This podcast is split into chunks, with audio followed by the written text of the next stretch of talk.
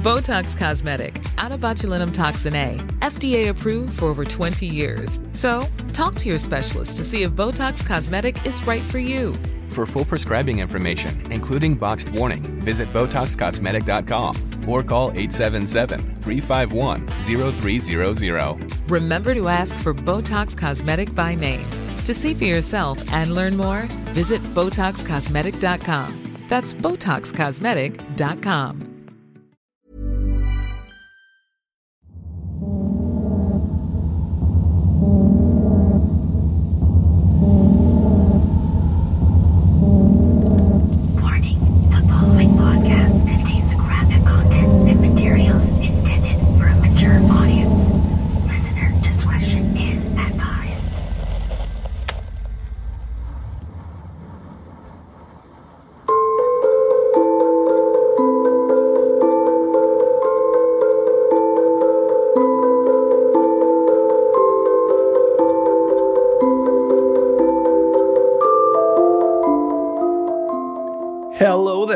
Welcome. My name's Ben. And I'm Nicole.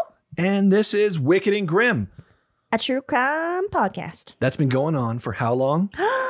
One mofo year. I was going to swear, but I was like, I'll save that till later.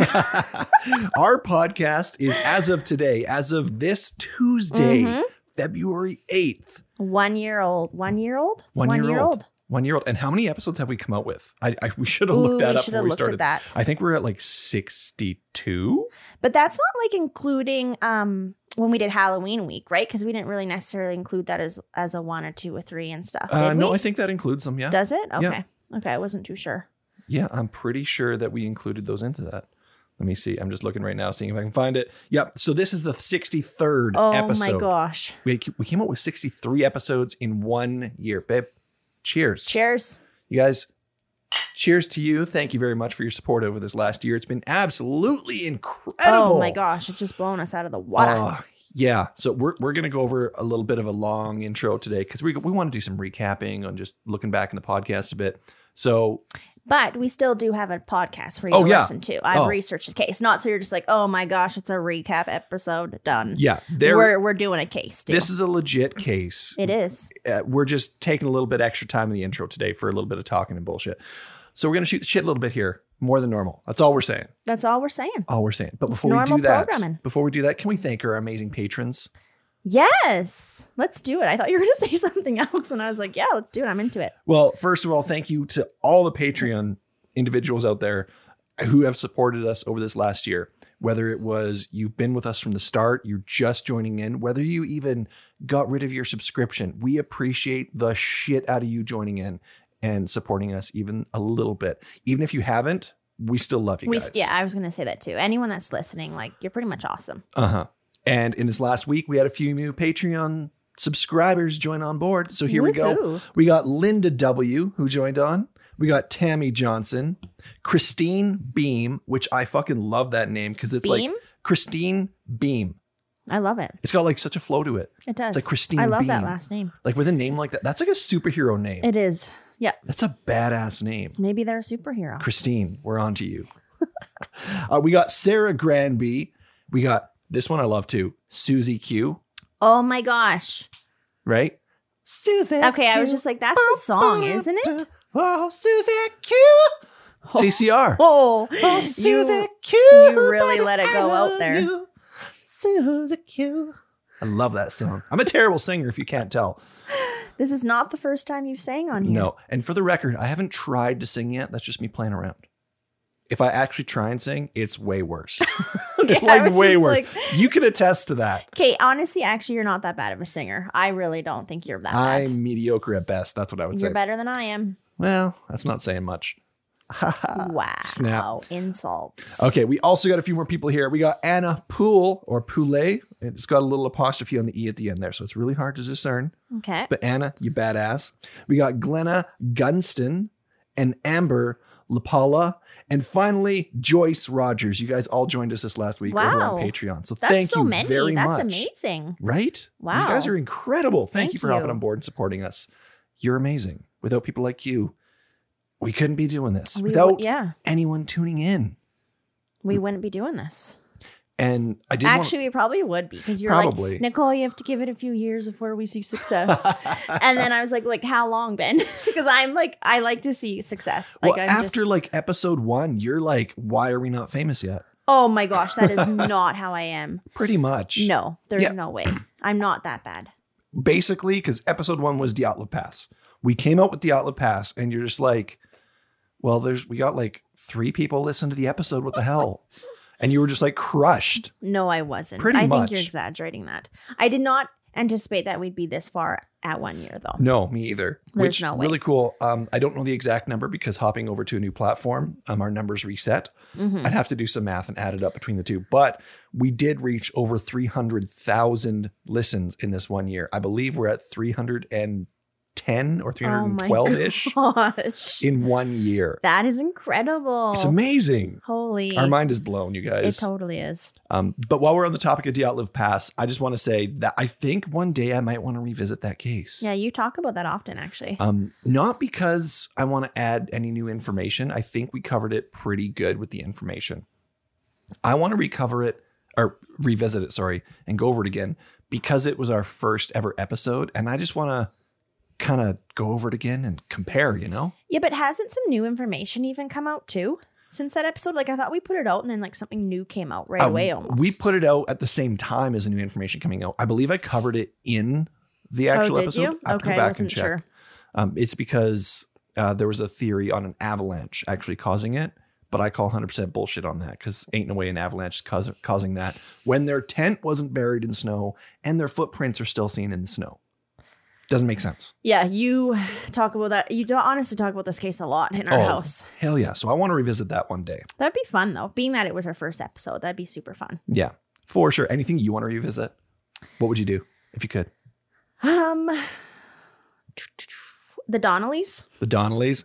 Because that was a friggin' spiral train wreck of an episode for me. That was the best episode we've ever had. No, I just like screwed up so much. And I think it was only my second episode and I was super nervous. I mean, I still get nervous really, but I pronounced so much shit wrong and like had some stumbles that were like a little bit inappropriate. But it was funny. Instead of the word organism, you said orgasm. And it Pota- was hilarious. It was like a potato. The potato famine, which you said potato famine. Oh, or no, okay. fathom, fathom, sorry. I don't know. It was it was just like, it just, it just went down. It was hilarious. I love that but episode. But people actually, I think that might have made them fall in love with us a little. Well, and fun fact, you as soon as we were done that episode, you wanted to re-record yep. right then and there. Oh my gosh. I like begged you and you're like, no. I was like, no way. That's going live. Like we can't re-record, re-record that. It has to go up. But we actually get like a lot of people being like, oh my gosh, you have to like do better with your pronunciation. So that's why I'm like, ah. Yeah. But I mean, I, th- I think a bit, bit of that is, is we own up to our mistakes. A lot of other podcasts, they just fake it till they make it, fake it till they make it, not necessarily fake it. Um, they'll just stick with the pronunciation and roll with it. If we're not sure, I mean, we're like, hey, we're not sure. I know we, we, we, we let people know, but maybe going forward, I'll just like pretend. Yeah, it might not, it, it may be to our own fault, but we're but, just a little honest in that way. Maybe it's the Canadian in us. We, I actually do try hard. Though, like, okay, right now for this case, for example, I literally have about like five, six tabs open right now of like pronounce dot com or whatever. Because yeah. I look to see how to pronounce shit. But then I'm going to go say it later and I won't know how to pronounce it. Yeah, so. And you just forget. Yeah. So it's it's kind of, it's, yeah, it's hit and miss. So we, we do try. We do try. Don't get us wrong there. Um, But then, yeah, other ones that I've just like loved too for some, I'm just going to throw the ones I loved. Let's hear it. But I loved um the Toy Box Killer. Yes. The Lululemon case. Yes. And the Mad Trapper of Rat River. I yes. feel like those are like three of my faves. Mad Trapper was a badass. Yeah, that guy's a badass. And I have to say, I was, I'm super proud of myself of the Lululemon one. That's probably my oh, favorite episode that I did. You did so good. I told a good story in that one. You I told feel. a really good story. So yeah, I'm proud of that one particularly. Mm-hmm. Yeah. Okay. We, we got to talk about more stuff because we got a lot to load, unload on you guys here. Well, yeah, we basically have some cool shit we're planning for the one year anniversary. So we got to we got to chat about that. So what do we got coming down the pipe in the one year anniversary? Okay, so we're doing a giveaway. We're actually doing two giveaways. If you're a uh, patron, you're just automatically entered into oh. to one. And what it is, it's going to be like approximately fifty dollars credit for our merch. Yeah. And then we're also doing another one on Insta. So anyone that's following and basically You'll just have to comment what your favorite episode has been, because like I'm curious. I want to know. You probably want to know. We want to yeah, know. We just talked about ours. Yeah. So let's hear yours. So I'm going to be posting those tomorrow. And then we're doing a Q and A. We are doing a Q and A. But before we talk about the Q and A, can I mention one thing about the merch? Of course. Oh, gosh. Yeah. Yeah. You kind of I'm flew right things. past that. There's too much. We've got two new designs out for our one year anniversary. They're out there right now. I actually, I uploaded them, I think, yesterday, and no one's noticed yet. um because well people have already purchased all our merch, right? And yeah. It's like, well, they're waiting for new designs. We exactly. just haven't announced new designs. They're out right now, and one year's or one is specific to our one year anniversary, which is it super is. cool. Um again, the art done by me, yours by truly you. So if you go over there, you're not only supporting the podcast, you're also supporting my art side, so thank you very much. Um but yeah, it's got two skeleton hands of us cheer it's it's my hand and Nicole's hand cheersing in front of uh our little Wicked and Grim tree. With wine. I'm holding wine and you're holding scotch, right? Yeah. It's super cool. And that's that's what I'm drinking right now, scotch, and you're drinking wine right now. I'm actually year. double fisting right now. I'm not going to lie. You are. You are. But there's wine there. There's so wine in a cooler, yeah. Uh, so yeah, we'll also post up uh, what those new designs are on Instagram. And you can go check it out for yourself. And you can purchase some new designs for new attire, clothes, whatever you want to get. It's over mm-hmm. on Redbubble, and link is down in the description of this podcast. And of course, over on our socials, you can find it there too. Absolutely. But enough dropping that. Go ahead and talk about the Q and A. Okay, so yeah, we're doing a our I think it's our first, well, first like Q and A really. I don't it's even our think first we've done live. a Q and A, and we're doing our first live. Like, holy shit. Way to make me want to pee my pants. So yeah, we're doing a live on Instagram at six o'clock P S T, Pacific, Pacific Standard, Standard Time. Time, right? And that is today. Oh yeah. Okay, so that will be Tuesday. So Uh, February eighth. Yeah, Tuesday, February eighth, twenty twenty-two at six p.m. Pacific Standard Time. On Instagram. Yeah. And so we'll be at, we've had some questions submitted already on Patreon. And then I just put a question box up right now. And then you can obviously submit your questions live as well. So we'll be yeah. answering some things. And then after that one's done, we're going to be hopping over to Patreon to do a little more intimate live, I yeah. suppose you could call it. There will probably be more consumption of alcohol. Most likely. You At think? least by me. It's a Tuesday, dude. So? It's all good. Oh my gosh. So yeah, that's that. And then what else? What else? What else we got? Oh, oh, finally, we got something cool coming. Oh yeah. Um, we were reached out to by our local news, and they're like, we didn't realize there was a cool podcast local. Do you guys want to come in and do a news spot? Mm-hmm. And we're like, okay. It's like the news talk show. It's like a daily talk show. It's called C K P G Today. Yeah.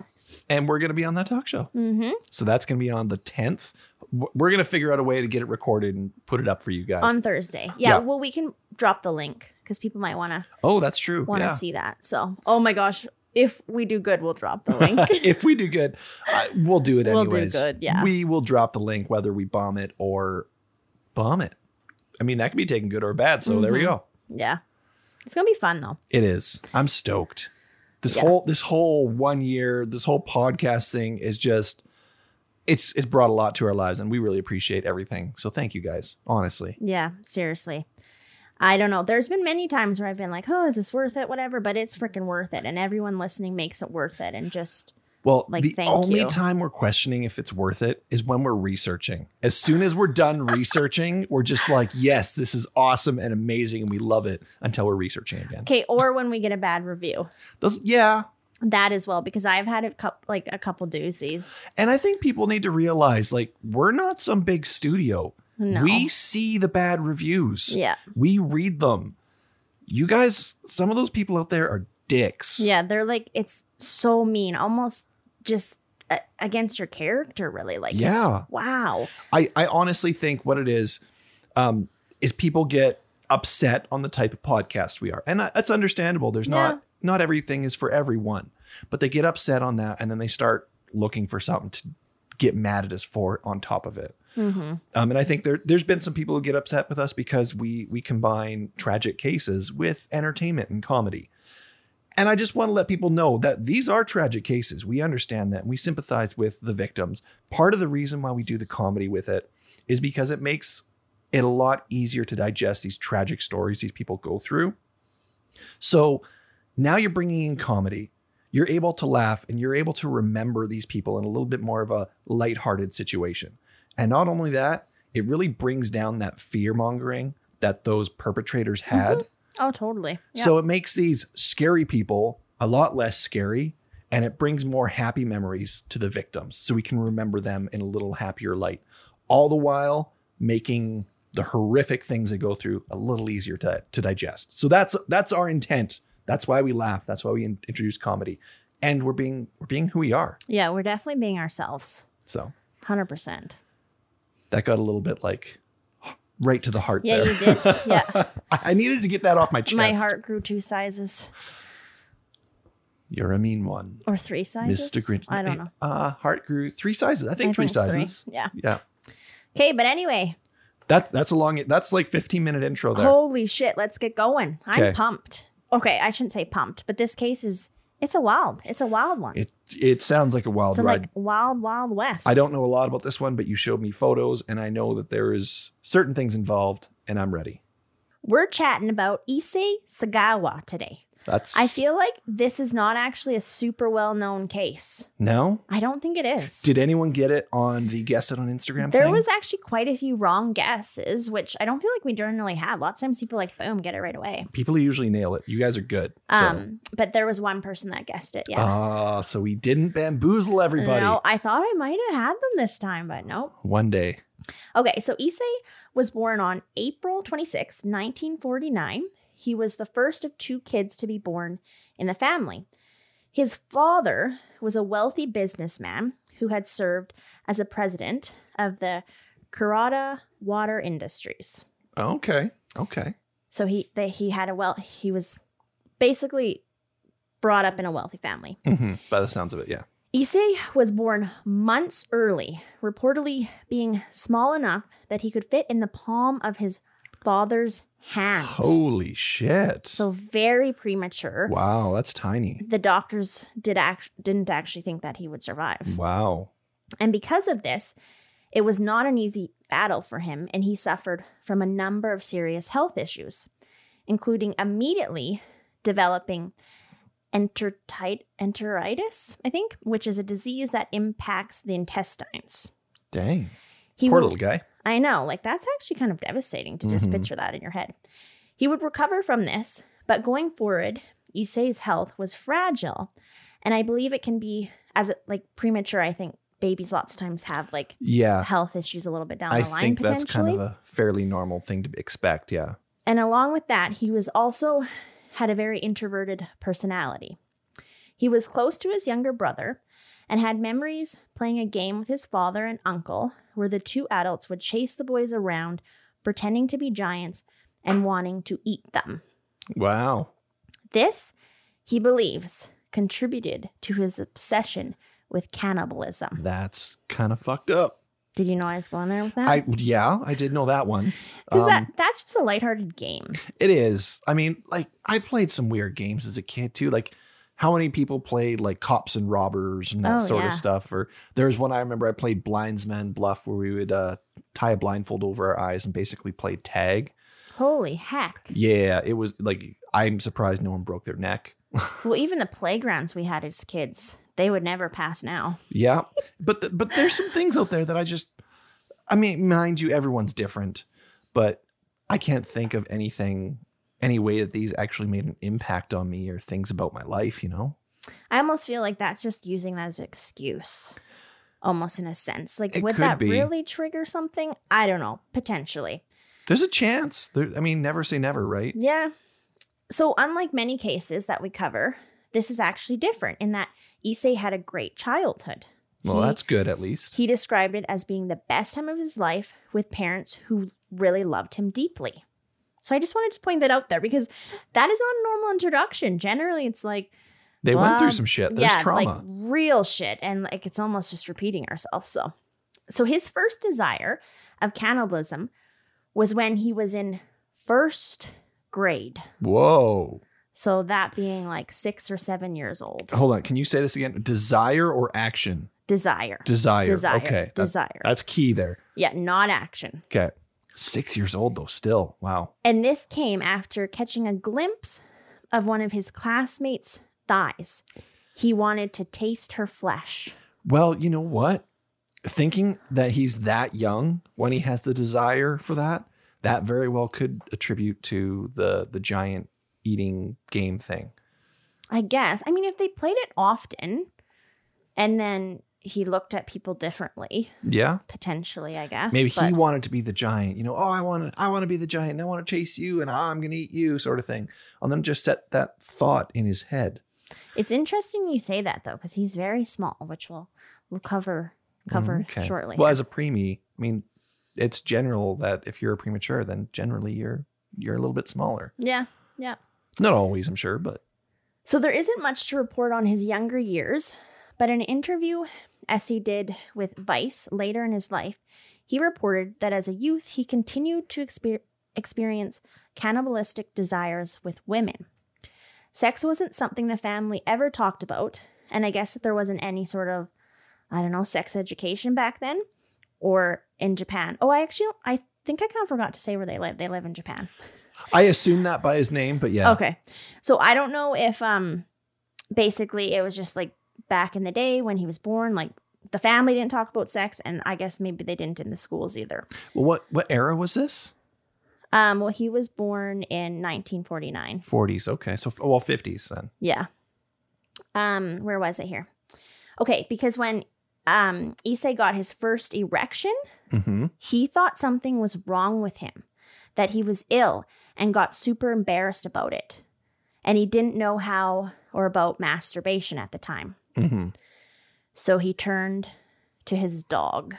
Oh. And that's literally all I'm going to say about that because I'm just not going in there. Oh. That detail. Oh. Yeah. So maybe, oh. maybe sex okay. education is actually a good thing. Yeah. I'm thinking. Oh. Yeah, I'm thinking. So all these things considered, are you okay? I am really disturbed. It's really fucking disturbing. Like, if there's one, I mean, it's horrendous. I think we talked about this before. It's horrendous when you talk about um, some of the things that we do to human beings. But it's like, it's even worse when it's animals. I just, it, it gets to me more. Well, I think it gets both. Well, yeah, it gets, it gets both to both to of us. us more. I don't know. We're huge animal lovers. I... And just there's you look in their eyes, they're just so innocent and pure. And I'm like, oh. Well, I think it's because that uh, they are literally helpless t- and completely dependent on us. Yeah, you're their everything. So, I mean, to do something to them when they rely on you for everything, it just seems like a greater sin because you're breaking more trust. Mm-hmm. Not that it's, it is a greater sin, but it's just it's that much more heartbreaking. Yeah. You know, in that sense. Yeah, it's it's I don't know. It's a really sensitive thing to say. I know. But... I could go into more detail, but I'm just not going to because yeah. I don't want to. Okay, so all these things considered, Issei turned to having a strong interest in literature. He would go on to attend the attend Wakeville University and completed a master's degree in English literature literature at Kwansei Gakuin University. Nailed it. Probably nailed it.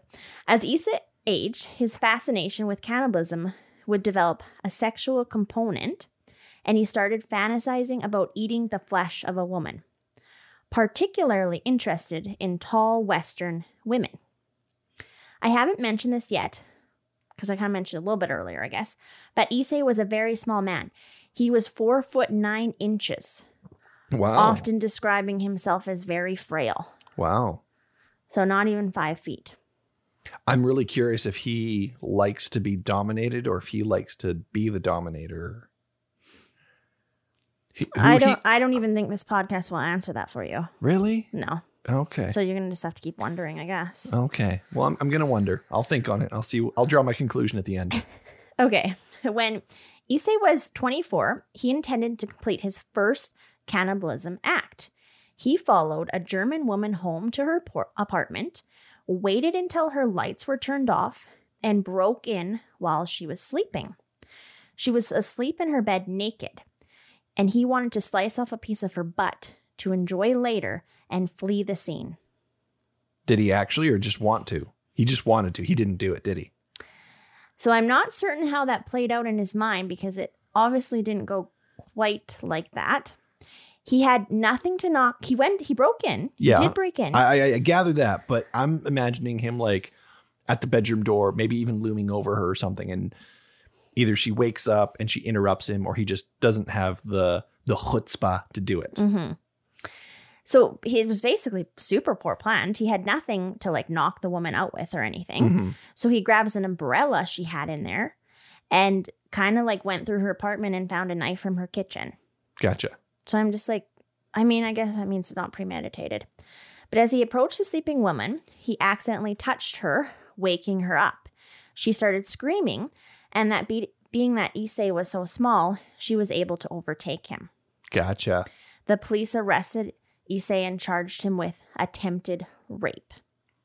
He kept his intended desires to himself of wanting to eat her ass, literally. Literally. I had to put that literally in there because then, like, eating the ass, I guess, could be right. I should have seen that coming, but I didn't. That is single-handedly the greatest thing you've said in this oh podcast. Oh, my God. Oh, my God. Oh, wow. Bravo. It wasn't oh. that good, Ben. You're just like friggin' hysterics over there. That was good. That was I. I should have seen that coming, but I didn't. Oh my gosh! Wow. Yeah, I chuckled earlier. Yeah, I'm disappointed I didn't think of that. Oh my gosh! If I wrote this podcast, I would have gone right over that joke. Yeah, you think? I would have missed it. Well, it's actually funny because I just had that written, and then I was just like, "Wait a sec! Wait a sec!" So there we go. Okay, where the frick was I? Um, oh, okay. But I think we all know what wealth can do. Yes. His father paid a settlement to the victim, causing the charges of attempted rape to, to be, be dropped. dropped. So, I mean, okay. I just wanted to touch on that because I feel like that's awesome that this chick, she didn't actually get injured, I guess. I mean, she would have got the shit scared out of her. Like, that's mm-hmm. terrifying. And I'm sure she locks her everything. Locks um, her door and everything now, yeah. But then, I mean, taking that settlement probably was, I bet it was a fair chunk of change and would like changed her life, right? Mm-hmm. So I don't know. It's kind of, but then this guy is just like getting off the hook for shit. Yep. And right back out there mm-hmm. to do it again, as yep. we've seen time and time again. Uh, time and time again, yeah. Okay, so after finishing his graduate pro- program, Issei went on vacation, taking a luxury boat trip to Greece. He would meet a butcher while on this boat, who he described as being a fat, jolly man who described to him in detail how to butcher meat. Because Issei was very in questioning questioning his job yeah. and wanted to know everything. Well, I mean, butchery is, is like an art form. I'm sure someone who's into that would be more than willing to to share the information with someone of like mind. Exactly. He was just talking about his job, right? Yeah. So the problem with this, though, is Issei would later go on to use these skills, which you'll hear about. But he had the absolute, I feel like, awkwardness, assholeness, like all of the above, to send this man a letter later, basically thanking him wow. for sharing this knowledge with him. Wow. And like, It, in one of the interviews, it was almost like he was surprised that the guy didn't email or didn't letter him back or send him a message back. But he just was like almost putting blame and guilt on this poor man now. So I'm assuming this is not like after he's just done it and not caught. This is after he's been caught. Yeah. Oh, wow. So the guy might even have heard it and recognized him. And wow. Like that just sucks. No kidding. So um, if he gets caught, we know that. Yeah, I did just drop that, didn't I? Well, I mean, we knew his name and we're just grabbing it. Of course he gets yeah. caught. So at the age of twenty-eight, Issei moved to Paris to pursue a P H D, studying comparative literature at the uh, Sorbonne University, which is known to be quite a prestige university. While in Paris, Issei admitted that he would bring home a sex worker almost every night. To eat the- ass. With the intention to shoot them, but he was never able to get the courage to pull the trigger. Until one day. Until. Dun, dun, dun. Dun, dun, dun. In nineteen eighty-one, after being in Paris for a number of years, Issei met twenty-five-year-old Dutch student Renee Hartevelt, who was also studying at Sorbonne University. Renee was a stunning five foot ten, very intelligent woman who Issei was attracted to instantly. She spoke many languages, and he would hire her using his father's money to teach him German. Okay. They would start to, however, develop a friendship, as Renee would regularly visit Issei's apartment for his German lessons. However, as they grew closer and closer, Issei's de- desire for her grew, as well as he would become obsessed with the thoughts of eating her. He has described his desire to eat women eventually almost turning into an obligation. Obligation? Obligation, his uh, words. Wow. Which is really messed up when you think about that. No one owes anyone shit. Mm-hmm. Ever. Remember that. Yeah. Ugh. So on June eleventh, nineteen eighty-one, he invited Renee over to have dinner with him at his apartment. Not as a date, though, but under the pretext that his professor wanted some German poetry recorded.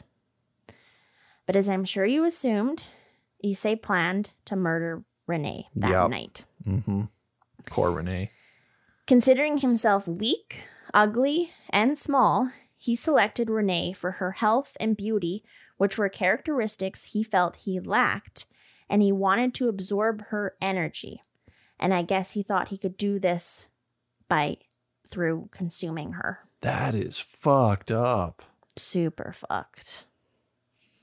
Like the poor thing. Like I feel like she was just like a kind person because um she enjoyed hanging out with him. Mm-hmm. And but it was strictly friendship or whatever, right? But then and I don't even think that she had the knowledge that he had this obsession yeah. with her. And I think that like absorbing her beauty and stuff, that's got to be complete like an afterthought. I call bullshit on that because he's already got these like these thoughts of wanting to consume someone. Mm-hmm. He's already got an idea on these tall Western women that he likes, so she fits the profile and he already knows what he wants to do with her. I think he's just adding that in after the fact to make himself feel better about doing the act. Possibly, yeah. I don't know if that was ever... Oh, yeah, it would have been stated after, I suppose. But, I mean, this desire has been on, going on for, de- like, decades, probably. Oh, I know. And exactly right? my point. So. He's been having these desires for decades. Mm-hmm. So why would... Well, I, I wanted to, you know, uh, imbue her energy and beauty into me. Why would that change the desires and make it okay? Why is it now that's what made me want to do it? Yeah. There was actually some reports that did say his story would kind of change a little bit through the years slightly. So, I mean, he's just making it his perfect story, really, right? Well, it's growing in his head and he's probably justifying his actions in yes, a way. And exactly. That's justifying actions. And, yeah. and humans are infamous for doing so, justifying one's actions. Mm-hmm. And hindsight is twenty twenty. So after the fact, you okay, you look at the situation and you justify your actions and you convince yourself that this is why you did it. Not that you're trying to convince other people. You're convincing yourself this is why I did it. Well, you always come up with better shit after you've done something. Oh, yeah. I can't, oh, I should have done this. I can't count the amount of times where I should have yelled at that person at that intersection because he cut me off and he was an asshole. But you didn't even honk. Right? And then like... Two months later, I wake up at three a.m. Oh, I should have done this. Like, you know. It haunts you. It does. That asshole. Seriously. Se- okay, seriously. One day you were there. He turned. He cut me off. I flipped him off. And he turned around at the lights and followed us down. And then like pulled a Yui and was glaring at us. And I was, I should have done something. Really? You don't remember that? I don't think I do. I forget shit like that yeah. really easily. Though. Anyways, I, I should have. I should have done shoulda, something more. Shoulda, woulda, coulda. Yeah. Well, I was like, I think we were like eighteen or nineteen at the time. So I was a little cowardice. He was a full grown adult. Oh, my goodness. Okay, back to the story. Sorry, I digress.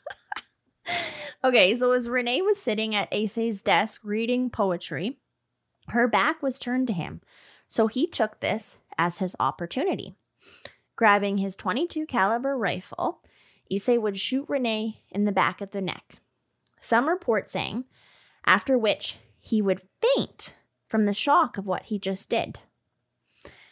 Not all reports said that, but some reports that said it was like shock or seeing the blood or whatever, because he didn't like blood. It's known that he doesn't like blood. Interesting for a cannibal. That is actually interesting. I never put that together. So when he came to, he realized he could finally carry out his plan of consuming human flesh, meat, whatever you want to call it. But being attracted to Renee, he initially had sex with the corpse. Yeah, I saw that coming. Which, oh my gosh, like, I'm so sorry, guys, because I f- my last one was yeah. Can we not kind do of necrophilia, necrophilia for a while? And that's just shit. It's just all shit. That's the only thing I'm mentioning about that. But once that was done, it was time to fulfill the fantasies he had been brewing since he was basically a child. Well, since six, right? Six, seven, yeah, grade one. But my, like most of his plans, he did not have this fully thought out. He knew he wanted to start on the ass, which looked most delicious to him, and to start on the right side as it was the furthest from the heart, and he had a fear of blood. I don't even know if that makes sense, but that was his logic. Eh, it doesn't make sense. But uh, to be honest, in any sort of butcher, butchery or anything, the ass is where you have the nicest cuts of meat. Really? Eh? Yeah. Think rump roast, the nicest steak. I mean, tenderloin is up into the back and stuff like that, but it's still kind of the rear end. Huh. That, like, basically from your middle back down your spine into your butt. That's where the nicest meat will be. Oh my gosh. You know what? I'd honestly think I'd rather just starve to death than have to consume, oh, yeah. No, consume totally. a human. Like, yeah, that's I, just disgusting. I feel you. Like, I couldn't imagine looking at someone's ass yep. and being like, tasty. Mm-hmm. But muscle structure is muscle structure. And well, like, tasty, and maybe that person has a nice ass, but not that I want to chomp a bite. Don't want to eat some ass? No. Okay, but he quickly realized that he couldn't bite into the skin. His teeth weren't sharp enough, and it was hurting his jaw. So he rummaged through his kitchen to find something to assist him, trying to find a fruit knife, or he did find, sorry, a fruit knife, but that also did not work. He had nothing in his kitchen that was sharp enough, which I was like... Sharpen your knives, man. That's really weird. Like, I would have a few knives. I've got a knife that. on my hip sharp enough, right here, ready oh to go. Oh my gosh. At so, all times. So he made a trip to the market to purchase a curved meat knife. And this did the trick, and Issei began to cut into Renee's body. In his own words, he thought he would see red meat right away, but instead there was a yellow corn-like substance, fat. Fat. He had to cut very deeply to reach the red meat. Experimenting by consuming some pieces raw, the breast and the face, cooking other pieces, and experimenting with different sauces, he ended up saving his favorite pieces in the refrigerator, like the thigh, to have later. Wow. Okay, that actually just made me feel like I was about to throw up. Yeah, that was gross. That was a lot. Sorry. Ooh, deep breaths. The only thing that's saving me right now is because of hunting. I'm I'm not picturing human. I'm picturing oh. like animal, you know? I'm picturing human. I think that might be why I've been like queasy, because this case is freaking disgusting. Oh, this is nasty. Don't get me wrong. Okay. I think disassociating is the only thing that's saving me yeah, right now. Yeah, then maybe that's what we need to do. So Issei was also documenting each stage of the process by taking photos of Renee's body. This will get, go on for two days, describing the meat as soft, odorless like tuna, and that it would just melt in your mouth. Wow. I don't know what to say to that. Yeah. Wow. He consumed pieces of Renee's calves, lips, thighs, and breasts until he felt her body was no longer consumable and needed to be disposed of. Hey, I'm Ryan Reynolds. Recently, I asked Mint Mobile's legal team if big wireless companies are allowed to raise prices due to inflation. They said yes. And then when I asked if raising prices technically violates those onerous two-year contracts, they said, what the f*** are you talking about, you insane Hollywood ass f- So to recap, we're cutting the price of Mint Unlimited from thirty dollars a month to just fifteen dollars a month. Give it a try at mintmobile.com slash switch. forty-five dollars up front for three months plus taxes and fees. Promo rate for new customers for limited time. Unlimited more than forty gigabytes per month. Slows full terms at mint mobile dot com.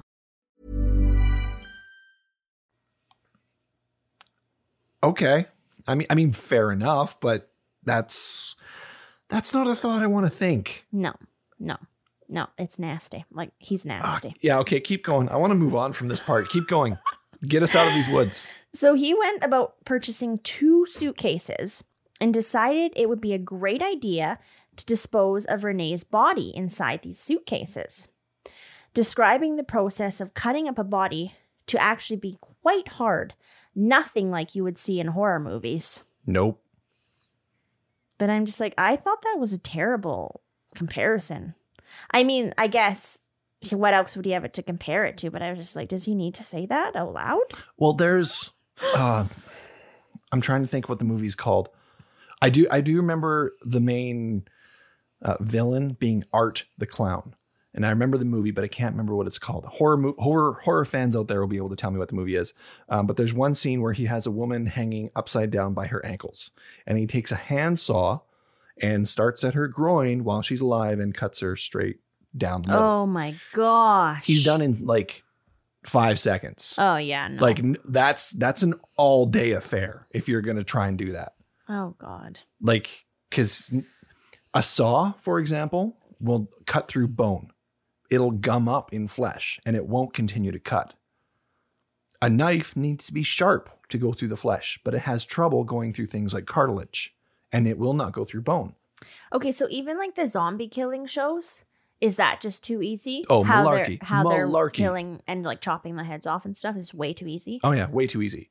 Things would get like, um, unless it's like a majorly sharp katana that's being wielded by a professional, yeah, it would go through Um, a neck or a torso even, but it's it's not normal. Hmm. Um, they would yeah, actually, I would actually think it would have been easy too. I guess now that I'm thinking well, about it, it. Back in like way old Japan, they judged blades by how many bodies they could go through.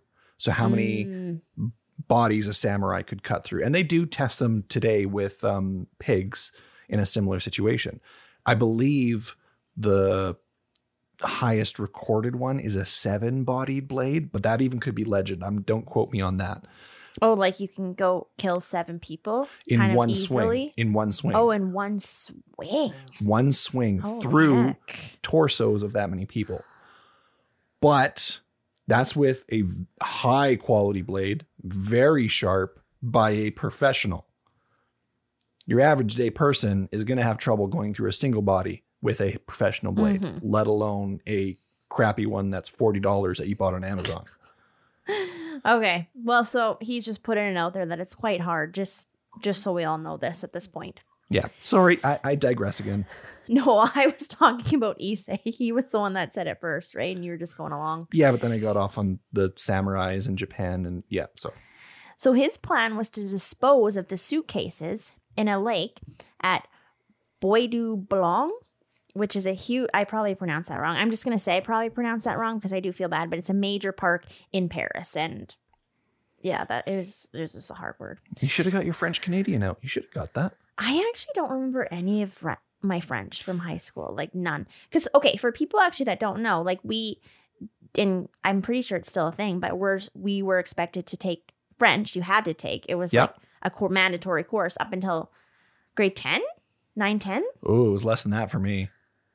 I think I... Nine. It was at least in high school, though. Not for me. Not even in middle school for me. I oh, think I shit. stopped in grade six. Okay. I thought you had to. I don't know.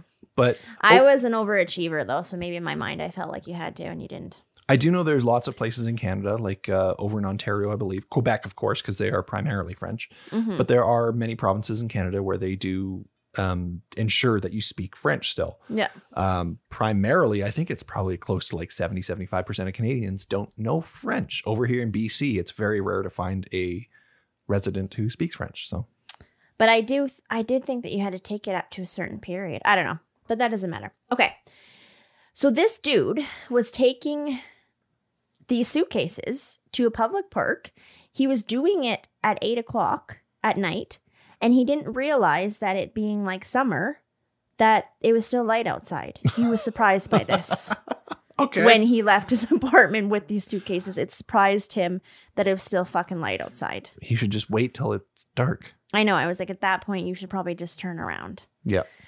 And like where he was going was like a popular place. Mm-hmm. So it this just doesn't make any sense. So he hid Renee's body inside these two suitcases. He calls a taxi, which is another weird thing, and proceeds to make his way to the park. So he, the taxi took the body then? He went in a, ta- in a taxi. With the suitcases? Yeah. Wow. Okay. And ballsy. The, the funny thing is this taxi driver who was helping him with the suitcases made a joke regarding the weight of them and jokingly asked if the bags contain a corpse, to which he replied, no, just books. Dark. Like, oh my wow. gosh. Okay. And I bet you that's not even the first time something like that's happened. Because I know so many times like something's heavy. Oh my gosh, what do you have in here? A body? Yeah. Well, that's, that's the go-to joke.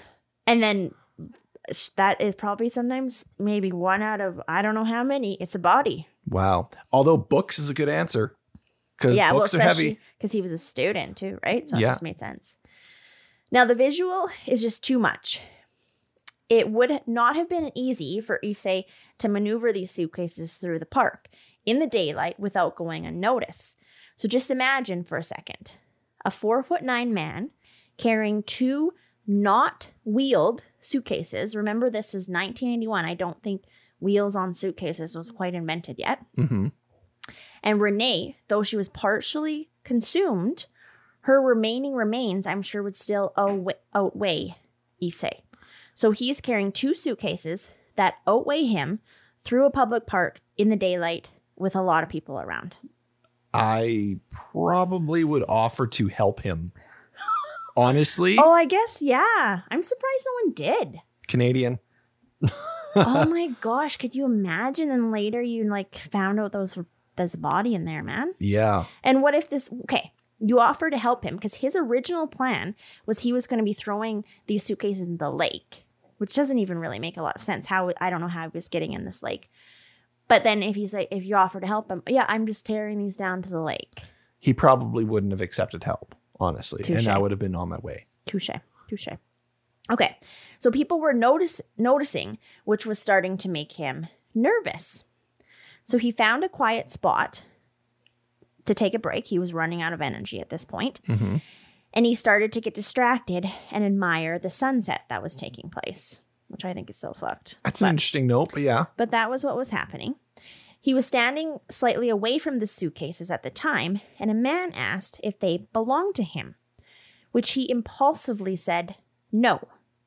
Later thinking if he had said yes, the man would probably have just like gone on his way and left him alone. Yeah.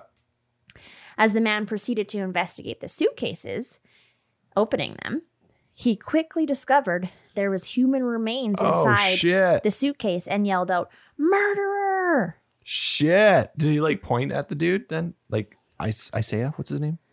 A- Issei. Issei, okay. Now you got me. Issei, yeah. Um. Okay, so he yells out murderer, but at this time, Issei's already strolling back to his apartment. Okay. Yeah, so he didn't stay for this commotion. He was like, peace. Fair enough. Peace, I'm out.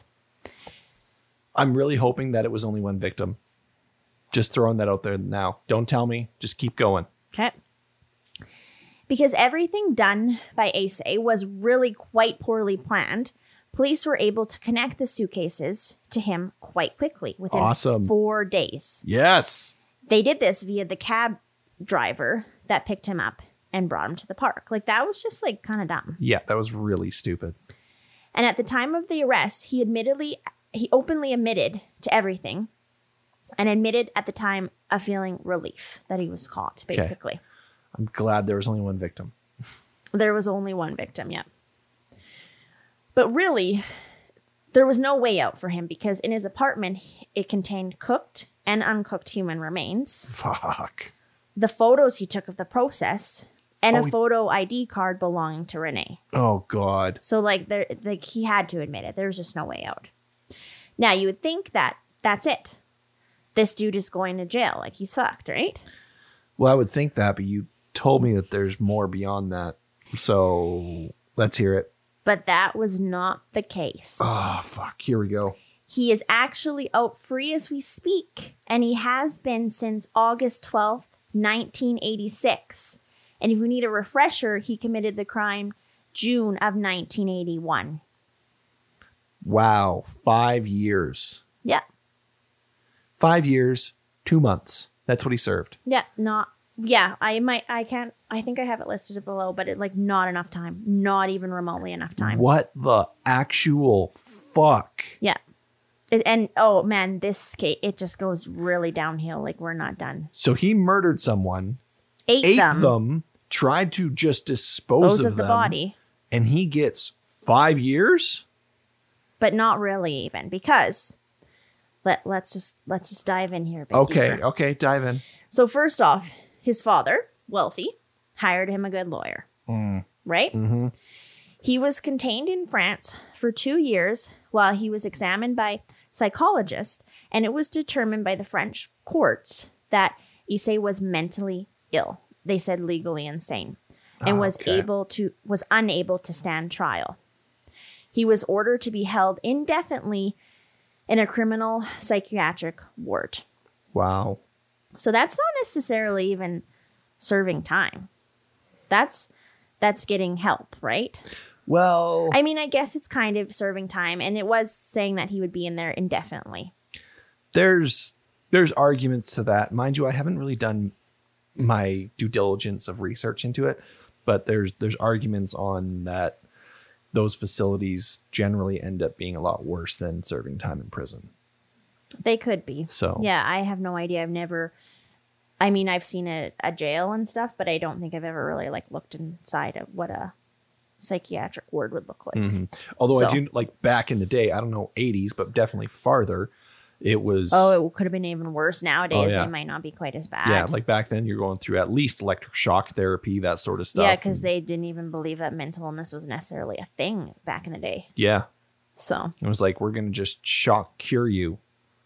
Huh. So while he was there, Issei would write a book titled In the Fog, which he also illustrated. But now my question here is, if he was determined to be mentally ill, would someone with that being di- not diagnosed with that be able to write a book? Like, I mean, because of what he did, it's not far-fetched that it would be determined there was something wrong with him. But I also personally think he knew what he was doing, and he shouldn't have been using that time to write a book, but maybe rather get the help that he needed. Well, I think someone uh, with an illness like that is def well with an illness is definitely cap- capable of writing a book. I think it depends on the illness. Well, they had they had said that he was the they used the words legally insane. Yeah, but what's that equivalent to in today's today's definition? Right? I don't know. But anyway, he wrote a book. The book he was he wrote was said to be fiction, but basically resembled his story to a T, that it was concluded to be a true account of his brutal crime. But yeah, he labeled it fiction. Yeah, like super interesting. That sounds insane. Actually, yeah. Either way, both families involved, Issei's and Renee's, did not want this book to be published for very understandable reasons. But humans, being the curious beings we are, wanted to read his story and all the gruesome details that came with it, making the book a bestseller and Issei to become a celebrity in both France and Japan. Fuck, a celebrity? Just you wait. Now, there are mixed reports here, but they could all go hand in hand. France didn't like the publicity that came with Issei's new fame, and the French public was growing upset that Issei was being kept at their dollar, their expense, right? Mm-hmm. And Issei's lawyer, lawyer was also allegedly convincing French authorities that it would be better to have him receive treatment in a J- Japanese facility. Gotcha. Issei was deported back to Japan and immediately committed to a hospital in Tokyo for evaluation and treatment. Now, this is the part that's complete shit. This is the part that's okay, complete shit? Okay, the whole shit? thing is complete shit. But you have, like, I just have to wonder what exactly happened here, because I just feel like Issei's lawyer or dad or both of them had a hand in this. I don't know. Just, I don't know. I'll carry on. But just how little of time he like kind of served, you know? Oh, that, yeah. So at the new hospital in Tokyo, it was determined by psychologists that Issei was in fact not mentally ill. And the sex, sexual perversion was found... That sexual perversion story was found to be his only motivation for the murder of Renee. so he could now be criminally responsible for her crime. Okay, so this is where he's going to get charged, but why did he not serve the time? But with the transfer of Issei to Japan, French officials had sealed his documents and did not want to share them with Japanese authorities. What? They didn't share them. Are you fucking kidding me? This caused a problem because now they basically had nothing to hold Issei, and and basically he was allowed to check himself out of the hospital. Are you fucking serious? That's what happened. So he's just checked himself out and France did nothing about it. Yeah. Lay fuck. I know, it's it just has I just feel like there has to be like more to that. That like, is, wow. Yeah, I think there's more to that. My guess is someone somewhere fucked the, up or and the lost, dad. Or the oh yes. I don't know. I just wonder, like, he was a wealthy man. He could have intercepted something. I don't know, he because I just think off. That's really fucked. I was going to say someone somewhere lost the files or lost no. the evidence or something. No, they are basically sealed and. But are they? That's my thing. Well, because one report I even read basically said like France, like berated of him, dropped the charges and everything. So they sealed the oh, documents. They really? were gone. Oh. But then when he goes to Japan and they're not finding him mentally ill, then that means that he did that willingly, but they have nothing. They have absolutely nothing. And he checks himself out. Wow. Okay. That is fucked. And he's been a free man ever since. He served about four years in a France hospital and fifteen months in a Japanese hospital for the murder of Renee Hartevelt. Holy shit. I would shit. basically say that's what you would call falling through the cracks of the justice system. No kidding. one hundred percent.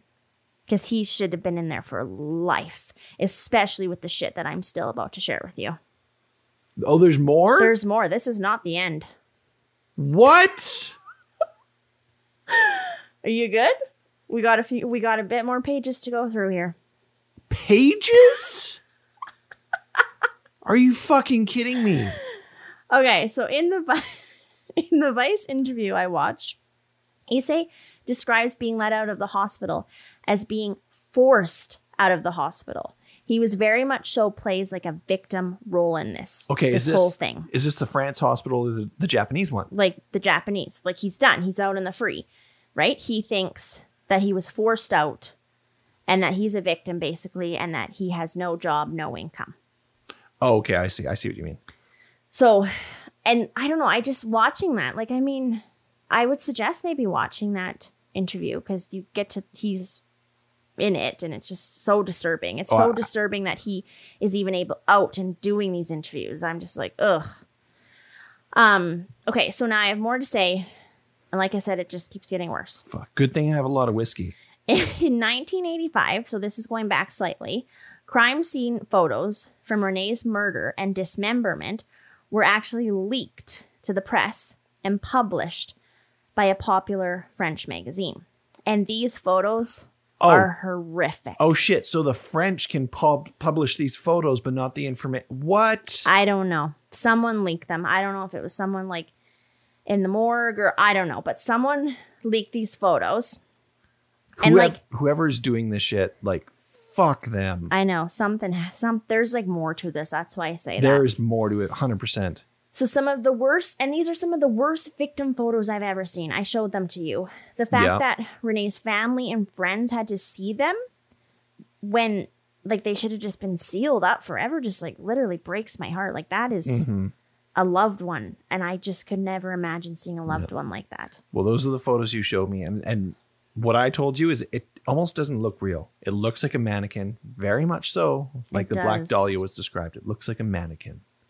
The images show Renee's nude body, which has been dismembered. Her head and limbs are no longer attached to her body. And there's a lot of damage from her, from him, sorry, removing pieces of her body to consume. Ugh. Man, sorry, I'm good. A reporter was arrested for publishing the photos, and over two hundred thousand copies of the magazines, the magazines were seized. But when something like that is out there, it's out there. Yeah. And this, though, the reason I put this in there, this just added to Issei's fame, and he started to be referred to as the celebrity cannibal. Oh, fuck. Are you serious? And he was all for capitalizing on the public's interest in his crimes. He is banking on this. Mm-hmm. Like, he is making money. He's making a lot of money. Fuck. He wrote a weekly column in a popular Japanese tabloid magazine. In addition to the book he wrote while hospitalized, he also wrote and published several other novels, including illustrated mangas. Do you know what that is? No, sorry. Okay, I thought you would. It's maybe I'm pronouncing it, but it's comics or graphic novels originating from Japan. Manga. Magna. Magna? Manga. Manga. Manga. Well, so actually, he, manga is technically how it's pronounced. Okay, so he did Ma- that. Manga is the Western pronunciation, but manga is how it's actually pronounced. And then he also edited an anthology about cannibalism fantasies. He appeared as a lecturer at universities and has been a guest on many Japanese talk shows.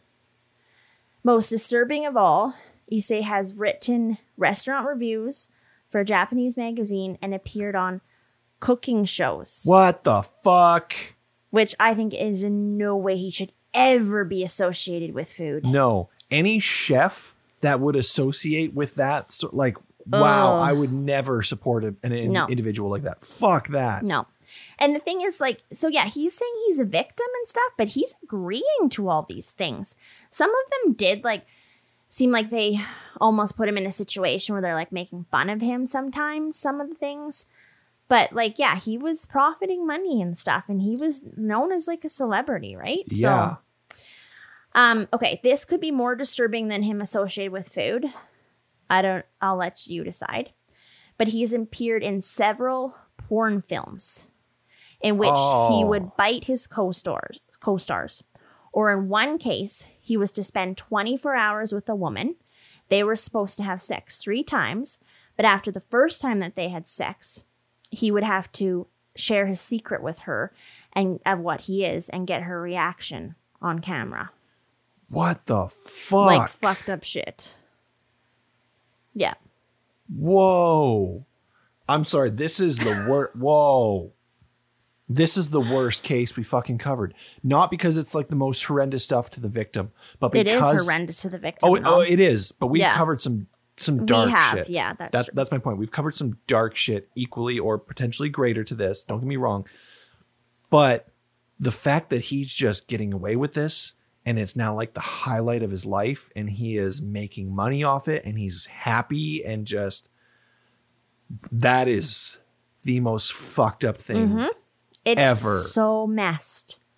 Like researching Holy this case shit. is messed. Okay. Where are Way we to here? Pick a fucking one year anniversary episode. Wow. I know. I was going to actually pick some another one where like the husband had murdered his wife, I think. Yeah.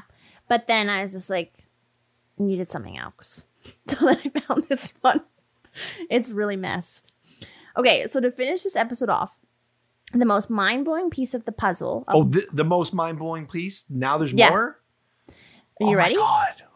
I I, I want to say I'm ready, but I'm sure I'm not. Issei still admits he has a desire to eat people. Fuck. And yet he's still roaming the streets. He openly admits that he has this desire. And in that one interview, he said that he can control his desires by masturbation. But for some reason, he can no longer masturbate. And so he fears what he will do.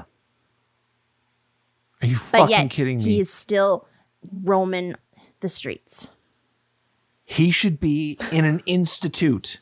I know. If he has these desires. He's admitting it to the world, but no one's fucking doing anything. What the fuck? He also claims, though, that he would never act on his cannibalistic urges because he has no desire to kill another human being. But he will pass by a beautiful woman on the street and wonder what she might taste like. Damn, I want to eat that ass. But literally taste like. Fuck. That is so fucked up. He also said that he thinks his desire to eat Renee Hartevelt might have been satisfied if she would have allowed him to drink her ur urine and eat her pubic hair. What the fuck? I shouldn't be laughing at your face. Oh, anyway, so there you go. Maybe I can't. You gotta stop with that I'm face. So I can't. Whoa. Are you okay? I don't know. Your face was so distorted. I can't get it together. I'm sorry, but you are talking about some absolutely horrendous shit. Like I said, it's it's of course she went through some horrible things absolutely done to her. But the twist, the most twisted part of all of this is society and humans around this individual who's just saying, I have these urges still. And they're like, cool, tell us more. Walk free. Yeah, but okay. But what are they supposed to be doing? As the thing is, he could have he could have done this again. Like, that's a long time that he's been out on his yes. own. Like, I would not surprise me if he there has... He very well may have done this again. Yeah, like there's a missing person. I mean, you we already know that he was always with sex workers. Maybe he's done this to a sex worker mm-hmm. and that person... like hasn't been reported missing yeah. or something, right? Like I, I feel like he's could have done this again. As far as like what they're supposed to do, he's openly saying, I have these urges. They should be like, we should put you in a facility. We need to get these under control. I almost think that he would have probably been receptive of it too. Probably. Going back. Probably. Because in, in some way it does seem like he wants help. And from, from the sounds of it all, the biggest monster of all this, not saying that his actions are worse than I say, is that how you say it? I say? I say. I say? I think you've gone back and forth. I know I might have. It's. I think it's it's Issei. Not that he's a... The biggest monster of all is his father. Not that he's committed worse crimes because Issei has actually murdered and consumed someone. But his father is probably the one who's perpetrating... or sorry, perpetuating him to walk the streets, who's paid off the French officials, who's probably holding off anyone who does want to put him in a facility. They're probably more so afraid of him and what he is going to do or is capable of. I don't know, though. We don't know that. Or maybe Issei wants to go to a facility and his dad's like, no. Because dad, technically he could check himself in. To somewhere. Well, I think that's probably the only way they could hold him. Not that they can't, like, offer him the help. I know, but yeah, they can't physically make him. They can't hold him, but they can definitely offer, I believe. So.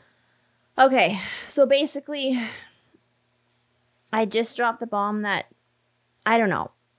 The other way that he could be controlling his desires, though, is maybe by drinking people's urine and eating their pubic hairs. I don't know. I don't know.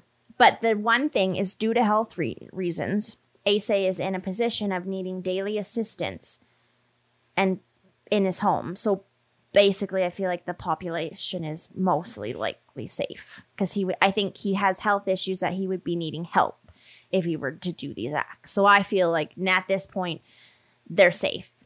The documentary thing I watched also said his new fantasy, and I don't even have this in here. I'm just going to put it in here, is he wants to be killed. He fantasizes about being like brutally killed. Really? Where it hurts. Like he wants the pain. Wow. So I don't know. This guy has some serious issues. Wow. That is some dark shit. But I would suggest... And heavy. I would suggest watching this. It was the documentary was, I don't have it open anymore. It was Vice. We'll put it in our um our show notes, the link, mm-hmm. um because I did get information from there. But it's only like half an hour, and it's just like so interesting to watch this guy. But it just made me so angry most of the time because I'm like, how is he just free and out there to even be doing this interview and saying these things? And it's just okay. Like it, it will probably make it make you angry. And he very much so portrays himself as a victim, in my opinion. And that that's the most fucked up part of this whole case, is that he is portraying himself as a victim, and that society is letting him be free. Mm-hmm. And they, yeah, they paid him a lot of money to do a lot of weird yeah. things. And, and what was the name of his victim? Renee Hartevelt. Mm-hmm. Uh, I just, because we talked a lot about Issei and, or Issei, however you say his name. I, I just want to bring up her name, Renee Hartevelt, because he definitely overshadows her in this case, and he shouldn't. Well, yeah, she was beautiful, and she was young, and she was smart. Like, she had, a, I'm sure, an amazing life ahead of her. And the fact that she even just, like, befriended someone like him, because he's not a normal person. Yeah. Shows, I think, a lot of character. She's a good person. Yeah. Like, she's a good character. She's good. And he killed her, only served a few years, and is profiting off her death. That is so disgusting. It's disgusting. Wow. Okay. So, so there you have it. There's not enough scotch in the world to make me happy right now. Like, I, I need whiskey like you can't believe. Yeah, this actually really affected you. And I, wow. I apologize for my laughing. It's not that I think any of this is funny, but oh, you've been just laughing like, at me. The distortion in your face and your reactions, it's, I just can't even. I have I had to stop looking at you to get through this. We've talked about messed up shit. Like I say, this is the most messed up because of what society is allowing. I know. It's very, very weird. The whole thing, at the fact that he's even has this nickname, the celebrity cannibal, is just oh wow, that, wow, it, wow indeed. Okay, well, I hope you all have a chance to listen to this and recover before our Q and A session tomorrow. Yes, or today, today. I keep saying tomorrow only because we're recording this on Monday, but it's on Tuesday, the day this is released at six p.m. P S T so time. February eighth. February eighth, six p.m. Pacific Standard Time. Yeah. Yes. Um, yeah. So we'll be we'll be uh, putting some info out about us. I don't know if I can recover in time. You better. Wow. I, I may have a glass of something in my hand of undisclosed fluids. Um, yeah. And then if you want to support us, we do have that merch out, and it's our one year anniversary merch, which is pretty cool and pretty special to us. And it would mean a lot if you also wanted to wear a piece of our merch. Yeah. Links are down below where you can go check out that merch and check out our social media and go follow the Instagram link to go see her live. Yeah. So do we have anything else to drop, or is that it? I think that's it. Yeah. Keep up to date on our social media. Go find our merch. Sign up for Patreon if you'd like. And most importantly, stay wicked.